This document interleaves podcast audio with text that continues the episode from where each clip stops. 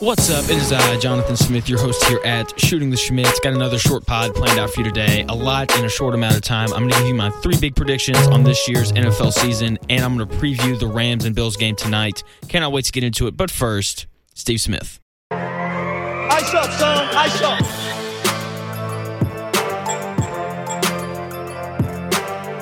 Thank you, Steve. I'm so excited. The NFL is back. It starts tonight. Rams, Bills. We are going to preview that game just a little bit. But first, let me give you my three big takes, my three biggest predictions for the upcoming NFL season. Number one.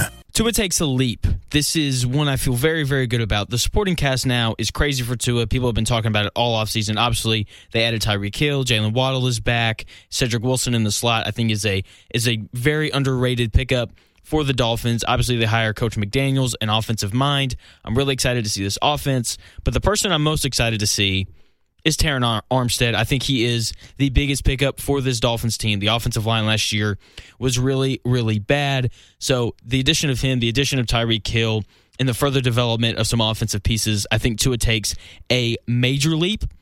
On top of that, another big confidence boost for me, at least, is there's been reports that he's added 15 yards on his deep ball, which is huge because arm strength was kind of a question last year, even though it really shouldn't have been. I believe that the whole he can't throw the deep ball narrative was insanely incorrect. In fact, last year, he led the league in completion percentage on balls thrown over 20 yards at 55%, the highest in the league, higher than Patrick Mahomes, higher than Josh Allen, higher than Aaron Rodgers, higher than Tom Brady. Okay, the best in the league at throwing the deep ball.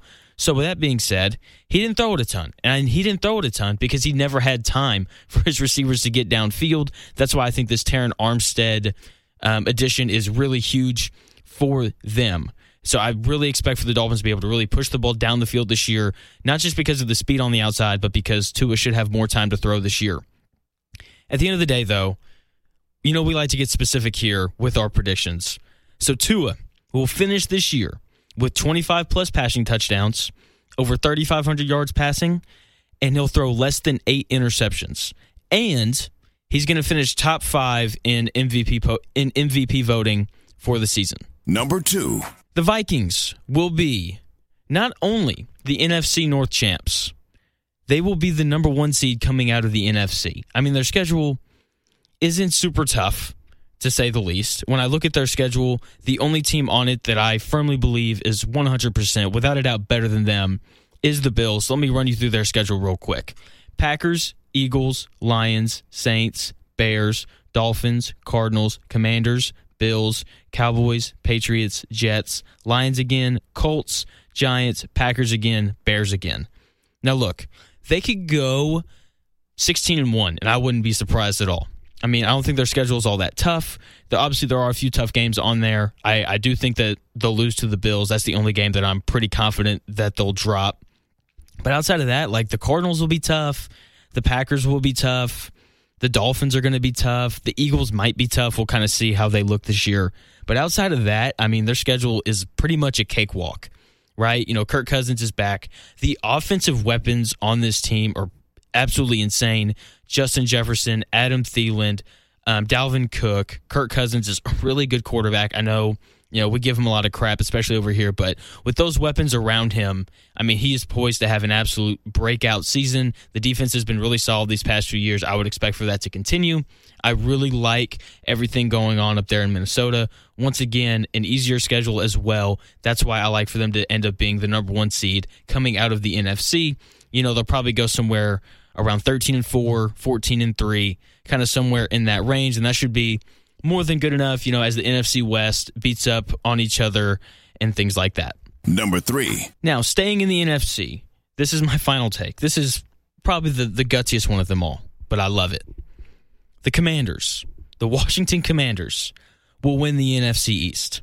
Okay, they bring in a real quarterback in Carson Wentz, who, despite the Jags game last year, played extremely well. He didn't turn the ball over, played very safe. They had a really good run game that helped him a lot. I expect for the Commanders to kind of do the exact same thing. But here's the real kicker the Commanders bring back Terry McLaurin, who was a legit number one wide receiver in the NFL. No disrespect to Michael Pittman Jr., he's a very good player. But he is nowhere near as good as Terry McLaurin. Okay. I love Michael Pittman. I'm here in Indy. He's great. I know the people around here love him, but I'm telling you, it is a major upgrade for Carson Wentz at his wide receiver one spot. So that gives me a lot of confidence in him to go out and play well and put up some better numbers. On top of that, Chase Young's back. Chase Young got hurt really early last year, and their entire defense took a hit. He's an absolute difference maker on the edge. He puts that defense onto another level. And the most important thing, the Commanders have the best coach in that division. Ron Rivera is an outstanding coach, and you know Mike McCarthy. You know he looks kind of clueless sometimes, and Nick Sirianni is still really young and um, Brian Daboll up in New York. I mean, it's his first year, so we don't really know what all we're getting from him. I really like Ron Rivera. I like his experience. He's a major reason why I'm picking the Commanders to win their division. Now, to wrap it up, I do want to preview tonight's game just a little bit. I don't want to go too too crazy since it is week one. We really don't know all that much anyway. But look, it's the line is kind of crazy. Buffalo favored by you know two and a half is ridiculous. If you are going to bet this game, take the Rams.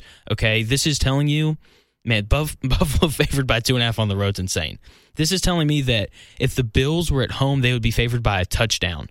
Which look, the Bills are really good. I love the Von Miller edi- addition, but Tr- Tre'Davious White isn't playing tonight. Cooper Kupp should have a field day. The Rams have gotten better too. I really like the Allen Robinson addition. I'm really excited to see him in a legit offense with a legit quarterback. This Rams team is going to be really, really good. This is potentially, you know, a, a Super Bowl preview. I mean, it's going to be a lot of fun. Cannot wait for tonight. Cannot wait for kickoff. 8:20 Eastern. It is absolutely circled. Cannot wait to be in front of my TV. Probably eating pizza or something. I'm really excited. So that's going to do it here at Shooting the Schmidt. Thank you so much for taking the time out of your day to listen to the podcast. Make sure you follow, like, subscribe, rate, do all that kind of stuff. And so, so you don't miss anything else we got going on over here. And I will talk to y'all again tomorrow.